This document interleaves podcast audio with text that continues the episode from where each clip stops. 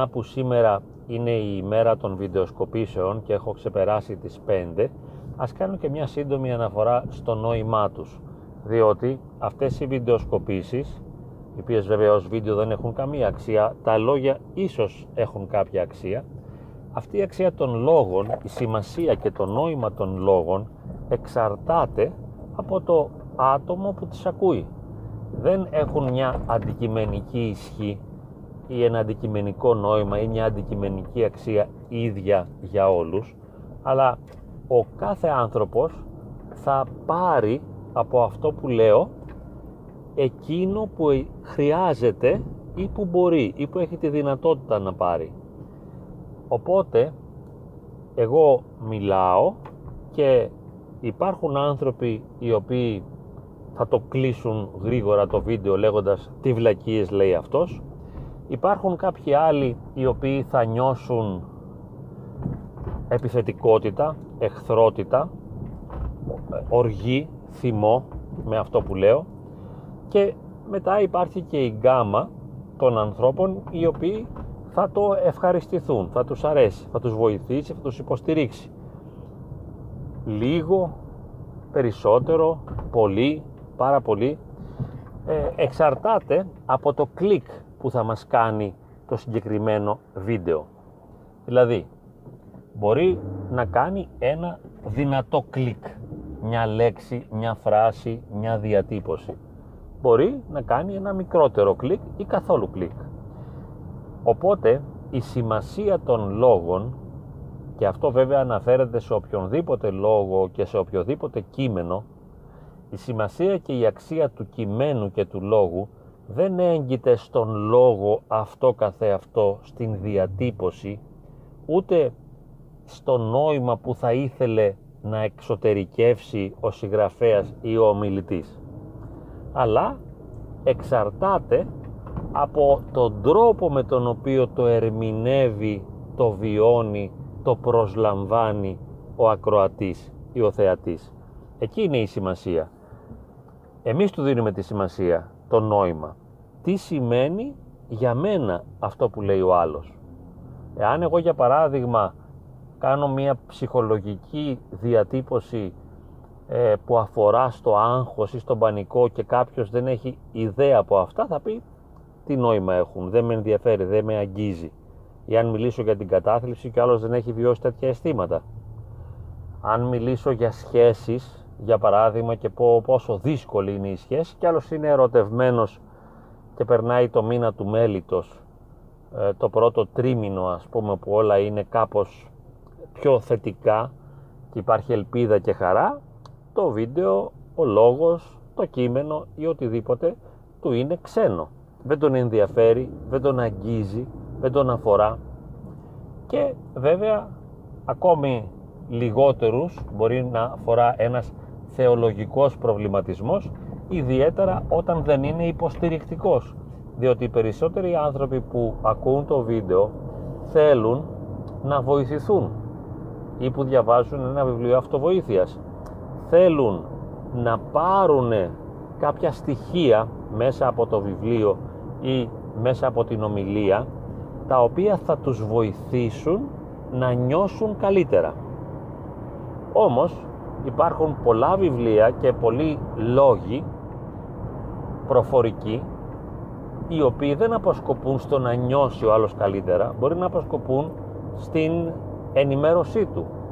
Μπορεί να αποσκοπούν στην διεύρυνση της συνειδητότητάς του, στο άνοιγμα του νου ή μπορεί ο λόγος να έχει ως στόχο να δείξει μια πραγματικότητα ή μια αλήθεια την οποία ίσως ο ακροατής ή ο θεατής δεν θα μπορούσε να υποψιαστεί και να του δείχνει μια υπερβατική κατάσταση παραδείγματος χάρη. Άρα όταν μιλάω εγώ ή γράφω ή κάνω μια ανάρτηση στο facebook ή τα κείμενα που έχω γράψει ε, στις ιστοσελίδες δεν έχουν μια αντικειμενική αυτόνομη αξία και δεν μπορούν να ευχαριστήσουν τους πάντες. Και δεν μπορούν όλοι να είναι το ίδιο ενθουσιασμένοι ή να είναι το ίδιο απογοητευμένοι από αυτό που έγραψα. Εξαρτάται από την ιδιαιτερότητα της προσωπικότητάς τους αλλά και από την φάση την οποία περνούν. Σε ποια διάσταση βρίσκονται πώς είναι διαμορφωμένη η εσωτερική τους πραγματικότητα την ώρα που διαβάζουν ή ακούν κάτι σε τι επίπεδα ποιότητας βρίσκεται η συντροφική τους σχέση όταν εκείνοι διαβάζουν κάτι πάνω στις συντροφικές σχέσεις ή ακούν κάτι. Οπότε και ο κάθε ομιλητής ή συγγραφέας οφείλει να είναι έτοιμος να δεχθεί οποιασδήποτε παρατηρήσεις με μια ουδετερότητα, με μια νυφαλιότητα. Θα υπάρξουν δηλαδή άνθρωποι που θα το πούν συγχαρητήρια, μπράβο, είσαι καταπληκτικός, αυτό που λες είναι σπουδαίο, είναι σημαντικό, με βοήθησε, με στήριξε, με βοήθησε να καταλάβω. Κάποιοι άλλοι θα διαφορήσουν και κάποιοι άλλοι θα το ασκήσουν αυστηρή κριτική.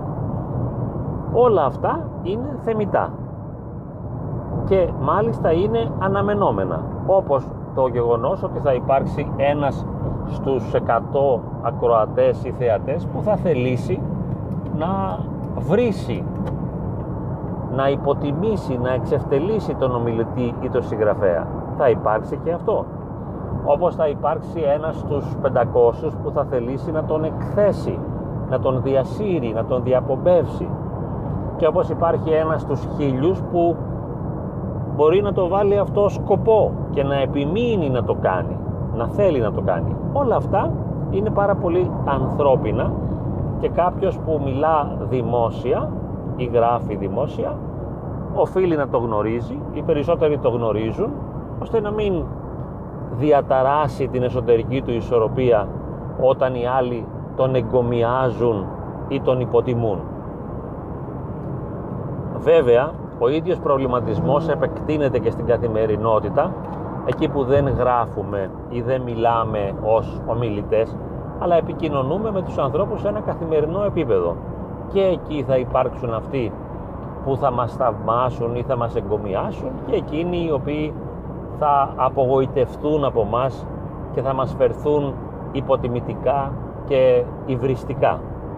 Καμιά φορά μάλιστα είναι τα ίδια άτομα που κάποτε μας εξυμνούν και μετά μας υποτιμούν. Και επίσης συμβαίνει όσο περισσότερο μας είχαν τιμήσει τόσο πιο πολύ μετά να μας υποτιμήσουν.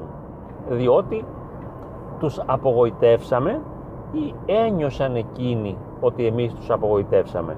Το ίδιο είναι αυτό σε ένα βιωματικό επίπεδο. Σου λέει ο άλλος με απογοήτευσες αφού με απογοήτευσες νιώθω τώρα ότι δεν με ευχαριστείς και δεν με ικανοποιείς. Όταν λοιπόν γράφω ή μιλάω και εγώ και νομίζω οποιοδήποτε άλλος τα περιμένουμε όλα. Κάτι εξωτερικεύουμε κάτι λέμε που έχει σημασία για μας.